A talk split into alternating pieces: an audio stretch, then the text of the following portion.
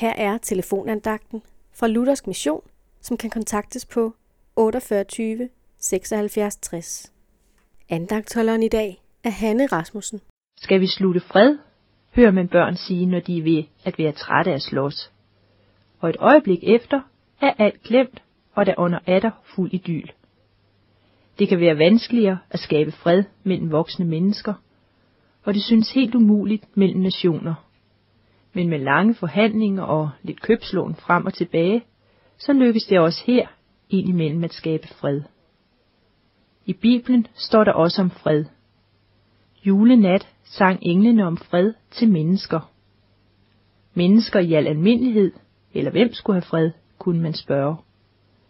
Til mennesker med Guds velbehag, læser vi videre.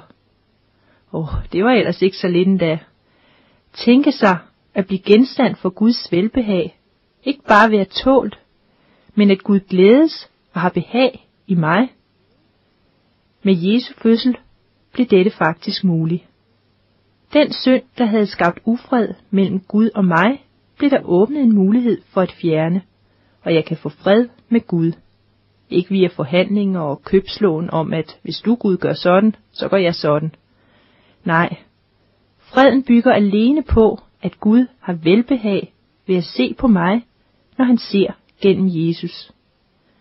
Når jeg tror, at Jesus er muligheden, jeg har for at få fred med Gud, så behøver jeg ikke lange forhandlinger, men kan som børnene sige fred. Og Gud har glemt alt det, der skabte ufred. Ja, han glædes lige frem over mig. Amen.